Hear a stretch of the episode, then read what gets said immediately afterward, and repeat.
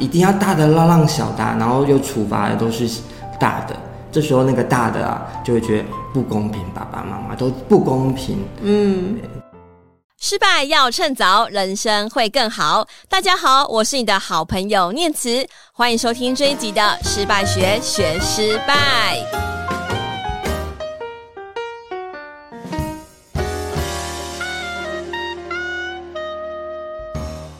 今天这一集的失败学学失败，我们请到了人生情绪教练李亦修老师来跟我们分享哦，在面对孩子的一些委屈的时候，我们要怎么样帮孩子把委屈说出来，并且辨别孩子的委屈到底是什么样一个状态？那我们先用热烈掌声欢迎我们的亦修老师。谢谢念慈的邀请。亦修老师，因为可能大家对人生情绪教练哦不是那么的清楚，嗯、能不能请一修老师跟我们先简单说明一下人生情绪教练是在做些什么的？哦，情绪教练这个工作啊、呃，因为我的工作部分是在啊、呃、社福机构里担任有关情绪教育的推广宣导，所以我的服务的受众是国小的孩子。对，那另外也有一些弱势家庭的小朋友，所以以情绪来做关心的切入点，然后帮助孩子觉察他们、观察他们的情绪的状态，然后了解他们，帮助己他，帮助他们了解自己情绪背后可能的需要啊，然后去针对各个的需要，然后来做一个分享，这样子，让孩子们懂得自己的情绪。包括情绪的调节啦，认识，嗯，为什么会请到易修老师来上我的节目哦？当然是因为。私心啦，就是因为有时候你知道，我家女儿啊，国小五年级，然后我家儿子快要五岁了，哇，有时候真的在家里吵不停啊，然后有时候会说一直不断的那个跟我抱怨啊、顶嘴啊，就觉得天哪，这时候我一定要找个青少年情绪管理专家来帮帮我这样子，然后刚好就跟应修老师同一个呃阅读获利线上读书会的同学，然后就看到之前受访的一些片段，所以就想说哇。我今天一定要请亦修老师来上我们这个节目，来帮助我们更多的听众跟观众朋友，能够理解怎么样判别身旁的人的委屈状态，而且怎么样去帮助他，让这个委屈可以被说出来。那但是呢，因为我们今天的题目是失败学学失败嘛，对不对？对。所以呢，我要先请一修老师来跟我们分享一下，就是你人生当中遇过最深刻的挫败经验是什么？哦，最深刻的，我记得是。有一次在舞台表演的一个经验，然后那是一个要跳舞表演的一个活动，对，那准备了很久，在嗯想说应该万无一失了，动作也练了很多次了，结果在上台的时候，哎，突然忘记动作了，然后就傻傻的就只能站在那边，然后东看西看啊，对啊，然后当下真的不知道要怎么办啊，哎，然后看到对大家的眼神。也和内心当中无限的害怕跟恐惧感就产生了这样，嗯，对。那后来怎么办？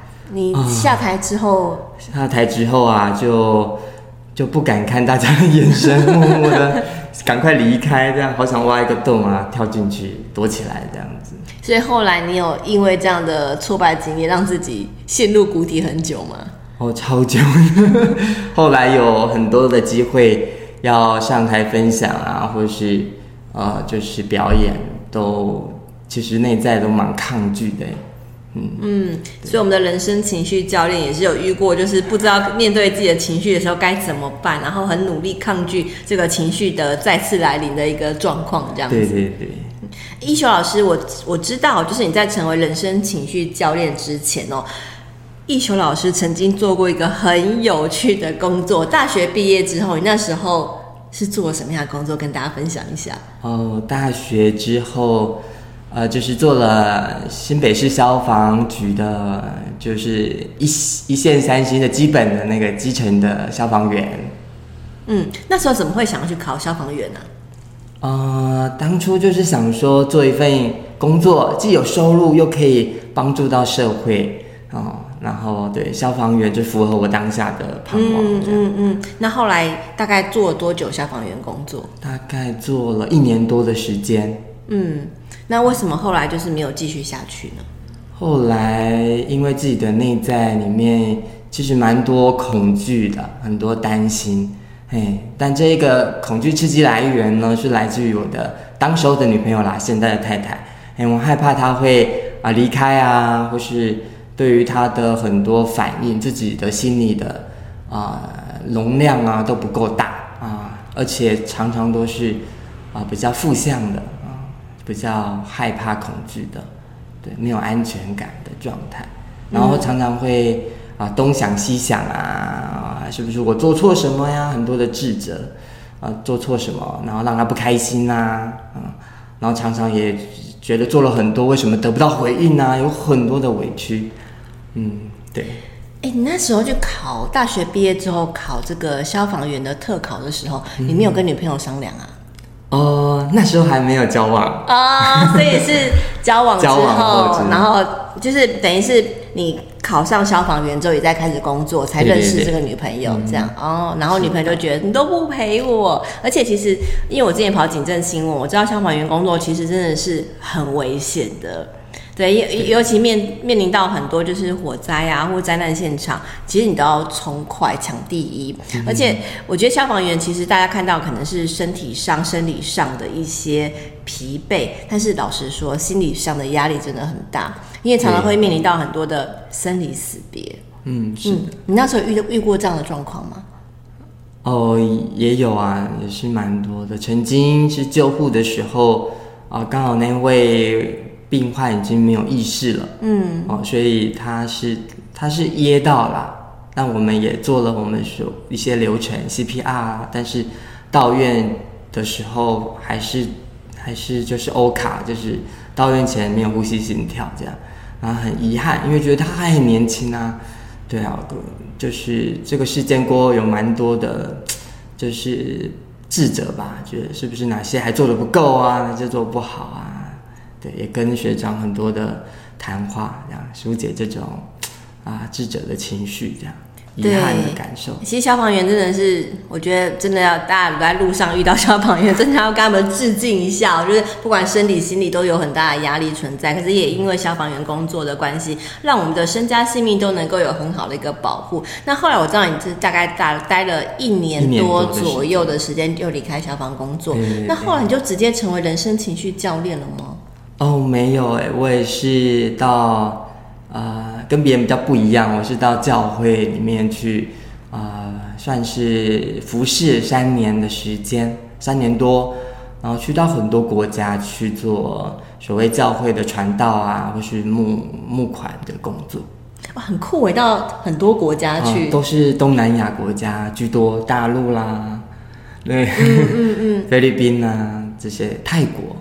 那后来又怎么样转进到这个情绪教练的这个位置啊？那你当你中间做哪些努力？哦，中间的话，一开始是在社福机位机构里面工作，那当然一开始是接触了很多弱势家庭的孩子，对。但我的工作以公关啊、募款、办活动为主，但慢慢接触一些孩子，然后。哦，也知道他们有一些情绪的障碍啊，有时候暴暴跳如雷，不知道如何，老师都不知道怎么办，怎么处理。对，然后心里也想，哎，怎么样？除了我的本位工作之外，募款这些工作之外，我是不是能够帮上些忙？那机构也刚好正好也推出一些情绪的课程，那我觉得，哎，这个部分，哦，我可以，我可以尝试看看，嗯、我也想试试看。一方面帮助孩子，二方面帮助自己，对，可以啊、就好好认识情绪这一块。相信跟我一样啊、这个年纪端的三十几岁啊，或者四十岁的家长朋友们，可能也有类似的啊、状况。我们小时候都没有学习过情绪的课程，这样，对，我觉得好好的自己学习开始，然后慢慢进入到教育孩子这一块。哎，所以你在呃辅导孩子情绪这一块，大概做了多久的时间啦？哦，大概是三年多的时间。嗯嗯，在这个过程当中，有没有遇过让你印象最深刻的孩子的案例？哦，印象最深刻啊，哦，就是啊、呃，在那个据点的孩子啊，他就是啊、呃，会没有受控的，突突如其来的就一个刺激源来了他就暴跳如雷然后跑来跑去啊你也没办法掌握他这样。对。他可能背后哪些故事那时候你会去挖掘吗？啊会会去了解。对。就是他是隔代教养的家庭的孩子然后一方面情绪的障碍二方面学习迟缓他连这个不不因为他小一一般的小一其实因为幼稚园，他没有去上过幼稚园，所以他学习是迟缓的，不不不不都不会写。对，然后又是隔代教养的话，就是啊，阿公阿妈一方面可能也比较宠爱，对，二方面在跟孙子的对话上，没有办法那么的，就是去关心啊，去照顾到孩子内心的感受。对，所以孩子在表达情绪上也没有一个很好的典范在学习。嗯，对。嗯。那我们刚刚讲到的是暴跳如雷这个场景哦，那。我知道易学老师之前才到学校去分享说，就是要怎么样帮孩子把委屈说出来哦。那到底什么样的情况之下，孩子会觉得委屈？你都怎么跟孩子讲委屈这个课题呢？嗯，一开始会带入一些情境啊，就是让孩子知道说委屈的时候大概是发生什么事情啊。举个例子来讲的话啊，比如这里有一杯咖啡啊，那这个孩子。在进来这个场景之前，这个咖啡已经倒了，啊，对，那他那个孩子进来了，那他可能他的同学或他的朋友进来之后，诶，怎么发现你在这个倒了杯子的旁边？对，那这时候这个孩子，这个大这个大人或朋友就骂责备这个孩，就是你啊，就是你把这个杯子弄倒了，嗯，是不是你？对，就用指责的口气在骂这个孩子，但事实上，这个杯子在孩子。孩子弄啊进来之前，其实已经倒了。对，那用这个情境带路，让孩子们理解说啊，明明不是他做的，但他被骂的时候，他会有一种委屈感，就会萌生出来。对，这时候怎么办？老师，你接下来都会怎么引导他们？呃，引导他们的话，就是呃，他们首先可以去观察自己的表情啊、动作，像委屈的时候，就有一种。眼睛啊，特别明显，很想哭的感觉。对，那表情啊，皱眉啊，啊，还有尾嘴巴呢，会就嘟嘟的，然后往下弯，然后身体就是很很泄气啊，手放下来这种这种动作，通过表情、动作跟口气，可以可以了，可以帮助孩子了解，再加上他的内心里面的这种话，OS，不是我做的，为什么骂我？每次都说我这样。啊、哦，所以老师你很有趣，你是教孩子，就是先从啊、呃、表情跟心里可能会有的一些反应去判断说这个东西叫做委屈。哎、欸，其实有点像在比呃比国文老师还要更专注在怎么解释“这两个字上面，因为其实我觉得很多孩子他遇到的情绪问题是他根本不知道他现在是处于什么样的情绪状态，因为对很多孩子来说，他的世界就只有快乐跟生气这两个。比较能够具体理解的情绪的形容词，但是委屈呀、啊，或者是更深层的很多很多的这些情绪，他可能是不太了解的。所以老师会透过一些比较具体的，比如说面面部表情、心里的 OS，然后去判断说这是什么样的情绪。我觉得这做得很好哎。就大家才能够知道，哦，对我现在是属于委屈，所以我就可以跟我同学说，你这样讲我很委屈，嗯、或是跟老师说，老师我现在觉得很委屈，而不是老师我现在很生气。因为当讲我委屈跟我生气，哎，其实对方的感受也是完全不一样的。对对对，嗯，嗯，那当我知道情绪之后，接下来呢该怎么办？哦，就是接下来的话，如果是站在啊这个。就是父母的立场来来引导孩子说委屈的话，就是首先可以用好奇、好奇提问的方式，呃，问问孩子，哎，就是发生什么事情吗？这样子了解一下哦，听听孩子怎么说。提问完就倾听，了解事实的整个脉络全貌是什么？这样子，对。然后呢，再来的话可以啊，点一下孩子，哎，你这时候是不是是委屈呢？哦，还是有失望吗？还是很受伤？呃，带孩子把这个情绪说出来，这样，对，这样一来就是让孩子认识情绪，然后二来也可以让他啊、呃，当这个说说出情绪的时候，其实他的啊、思考中枢也在介入，而不是一直被情绪给给这个绑架，这样，对，他就慢慢的可以啊、就是用理性去思考啊、整个脉络，那甚至他也可以去思考，哎，把把对方，哎，为什么会？呃，会这个就是误会我啊，这样子，那可能他也不是故意的，因为大部分的委屈都是因为误会嘛，那误会大部分都是因为不知道事实的啊、呃、真相而已啊，对。那这是呃关于家长啊或老师可以帮助孩子的部分，那孩子自己本身该怎么样把委屈说出来呢？哦，那就是可以把事实说出来。事实的，你受委屈的那个人可以把事情的经过说出来。就比如说这个咖啡这件事件好了，那就可以跟对方说啊，其实事实是我来到这个地方之前，这个咖啡就已经倒了，并不是我把它弄倒的。对，你误会了我，我觉得很委屈。对，那对方听到你把事实说起了说出来，又把感受说出来的时候啊。另一位朋友或是同学可能就会说：“哦，原来是我误会你了，真的很对不起。”对。哦，因为其实很多孩子一开始，比如说，呃，他被误会的时候，他可能第一个就是生气，不是我，哦、你干嘛误会我？这是很正常的。嗯、因为一个人被责备的时候，他想要保护自己，有时候他可能就用这种啊、呃，就是用攻击的方式。嗯，对。可大部分的孩子都这样做啊，那啊对，那怎么办？因为我可能我在讲。我愿意讲委屈之前，啊、我就觉得你都你都误会我，或是你之前就常误会我，嗯、我可能内心就隐藏了很多的情绪。这时候怎么办？我还没有，我还来不及去讲我很委屈这件事情，我已经先暴怒，暴怒了。哦，对呀、啊，这个是小朋友蛮容易发生的事情，很好的问题。对，当我们在学校，当孩子有暴怒的情况的时候，我们就会啊、呃，当然也还是就是让孩子们。鼓励他们，我们会教他们深呼吸啦。怎么深呼吸法？因为每个孩子定义的深呼吸不太一样。啊，对对对。对，所以怎么样深呼吸才对？有的请小朋友深呼吸的时候，他就 对，可能更生气了。对啊，不是这样子，深呼吸是这样子，就是啊，一吸一吐，它是有一个节奏的，就是可以的话，就是吸四秒钟。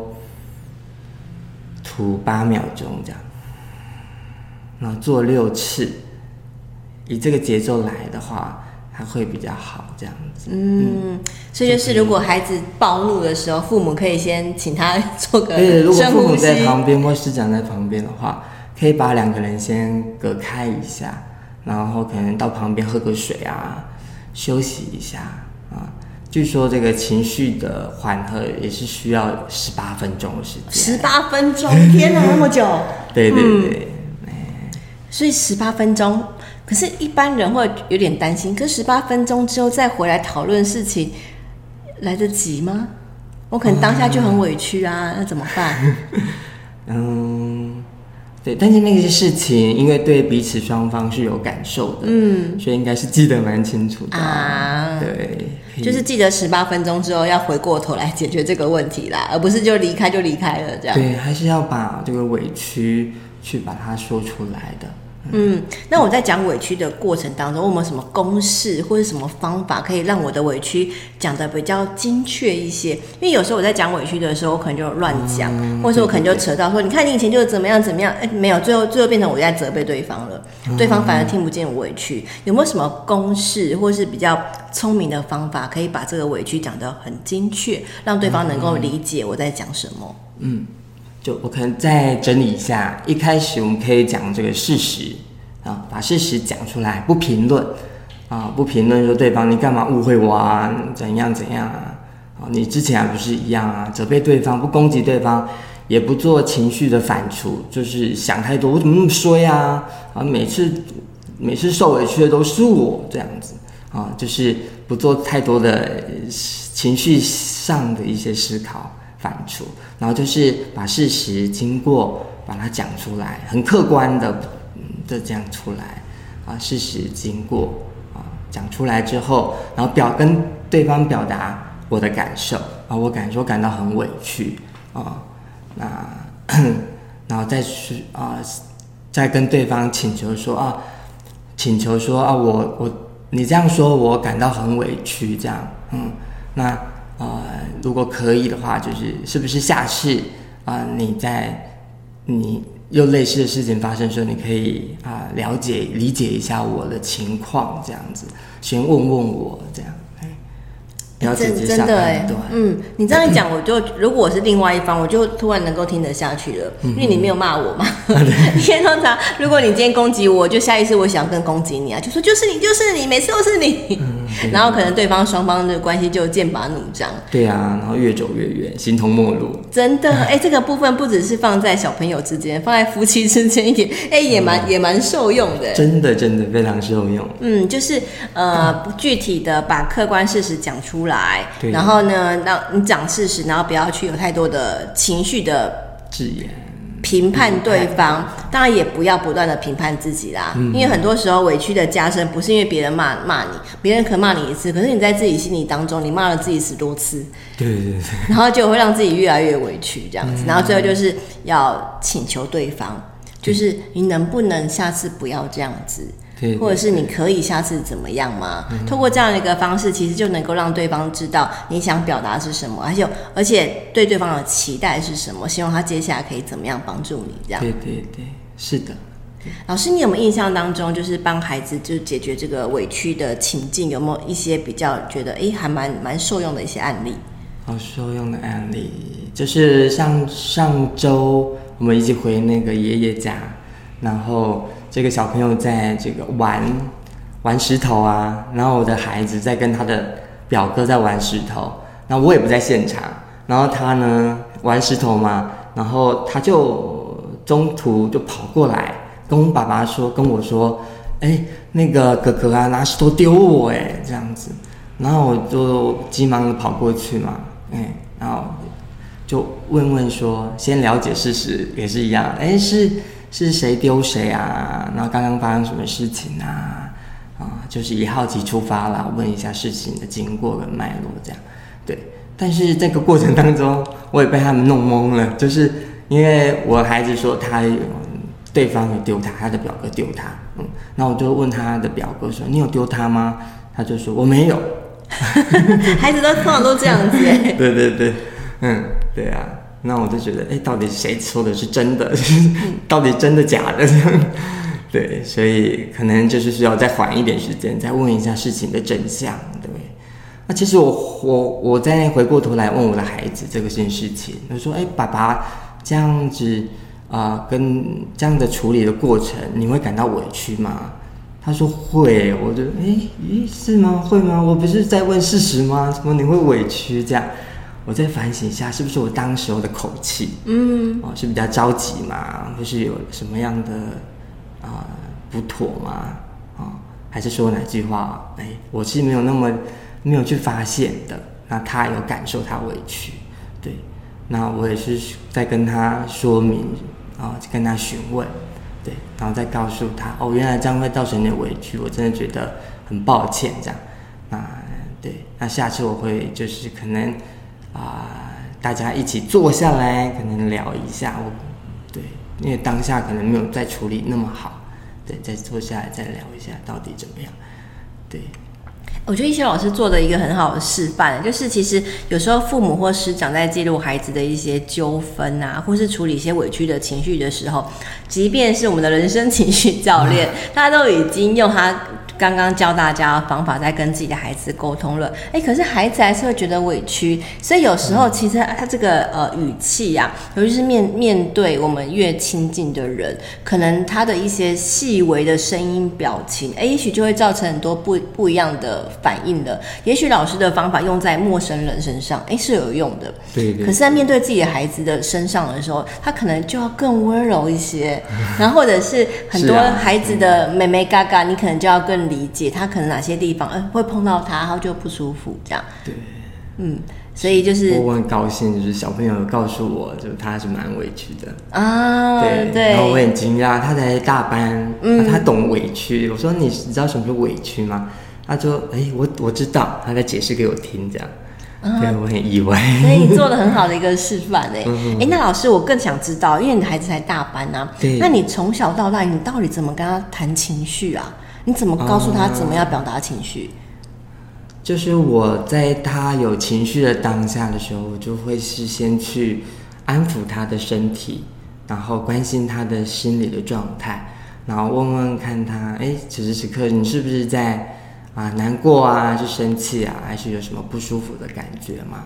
帮助他认识他此时刻的状态可能是什么情绪，对。那他在这个帮助他辨识的过程当中，他也慢慢慢的认识自己的情绪。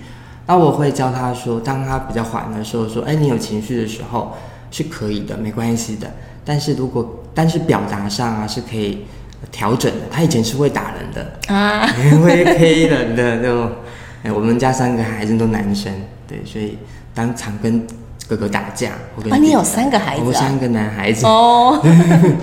对，所以就是那个孩就是这样的教导他们之后，他们知道做生气可以去做自己喜欢做的事情，让气可以消一点，然后或是他可以在当下很气的时候找爸爸帮忙，帮他们可能代理现场这样。还带到他们的缓和缓和的地方，呃，带到比较安静的地方缓和一下。嗯，哎、欸，我觉得老师刚刚讲了一个很重要的一个关键哦，就是父母扮演的角色必须让孩子能够觉得安心。像是你的孩子就愿意跟你说：“爸爸，我觉得很委屈。”或者是你的三个孩子在打架 或者有纷争的时候，他就他们就知道我要找爸爸。但是有些孩子他是知道找父母是没有用的，哦、父母可能会就是比如说大的要让小的、啊，对对对，或者是你就是爱欢，就是讲都讲不听，然后最后两个人被赏巴掌的概念这样。对对对，嗯，刚刚念慈提那个、啊、像一定要大的让让小的，然后又处罚的都是大的，这时候那个大的啊就会觉得不公平，爸爸妈妈都不公平，嗯，这个也是一种委屈的来源。对，所以哇，父母要怎么样让孩子不委屈，真的是一个很难的功课哎。对，重点在于需要去理解跟倾听孩子的需要。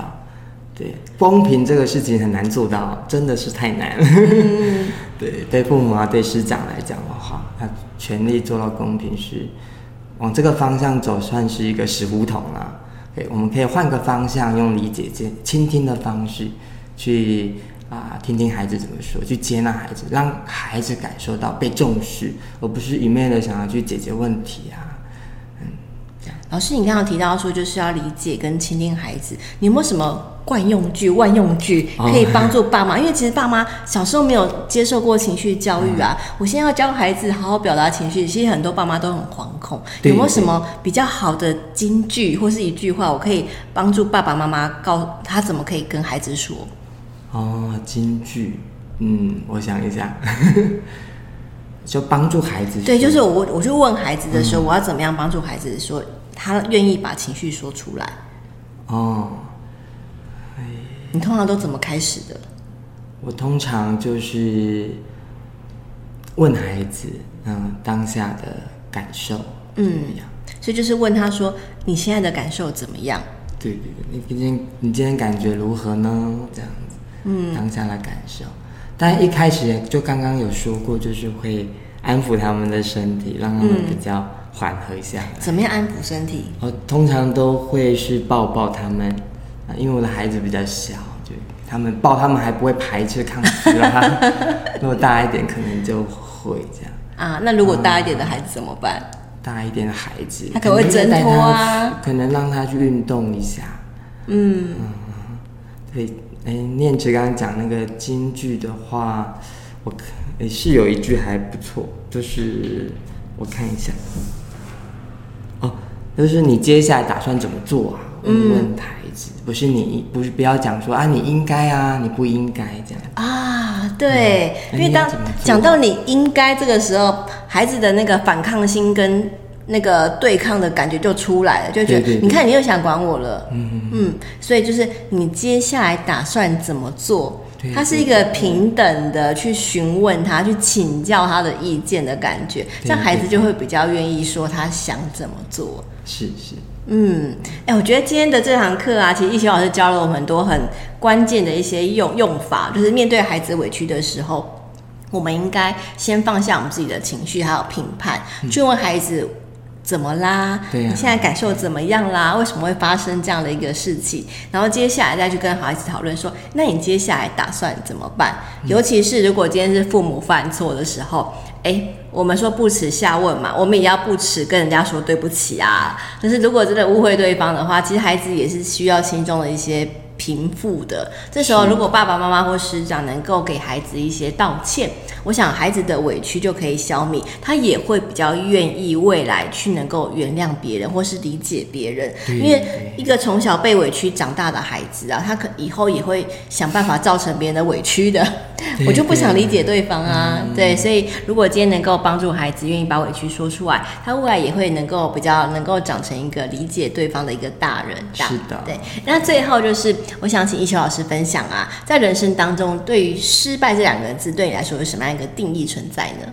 哦，对我来讲，失败是有很多这种啊、呃、五味茶陈的情绪在里头。嗯嗯，那需要有一个啊、呃，有一个啊、呃，就是类似这种 啊、呃、智慧，嗯。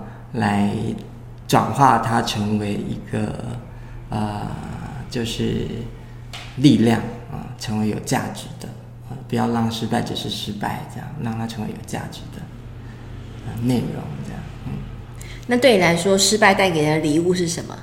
哦，失败带给我礼物啊、呃，就一开始念慈有跟我询问说，哎，我失败的经验就是舞台上失败嘛？那其实我抗拒舞台。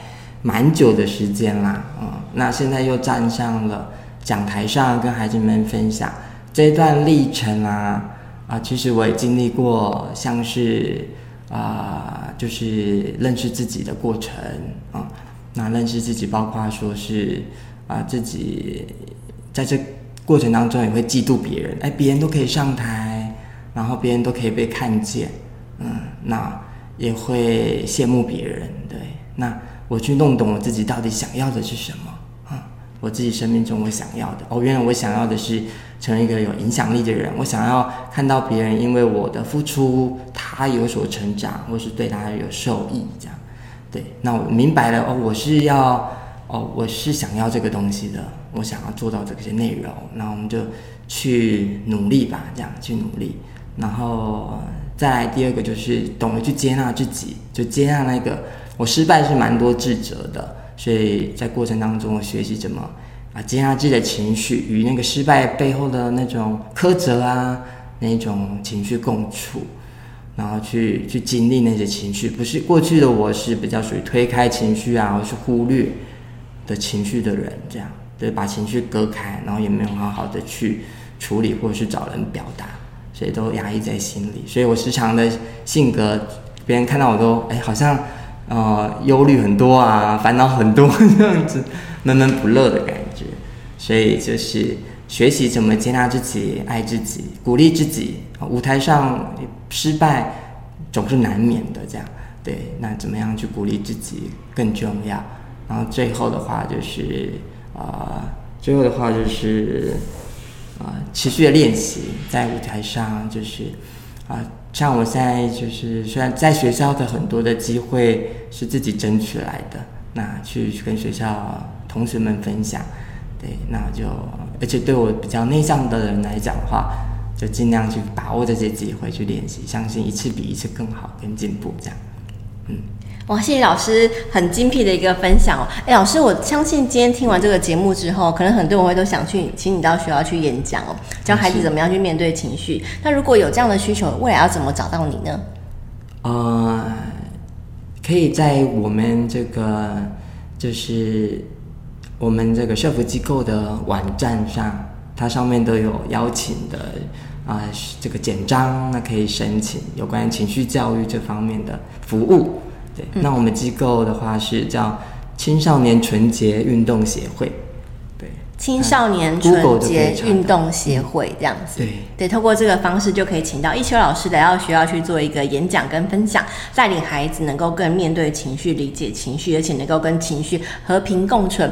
这样子呢，其实受益受惠的是爸爸妈妈和师长们啊，就是孩子就会懂得怎么样跟情绪共存啦。好，那今天谢谢我们的一修老师来上我们的节目，谢谢，那我们一起跟观众朋友说再见，拜拜。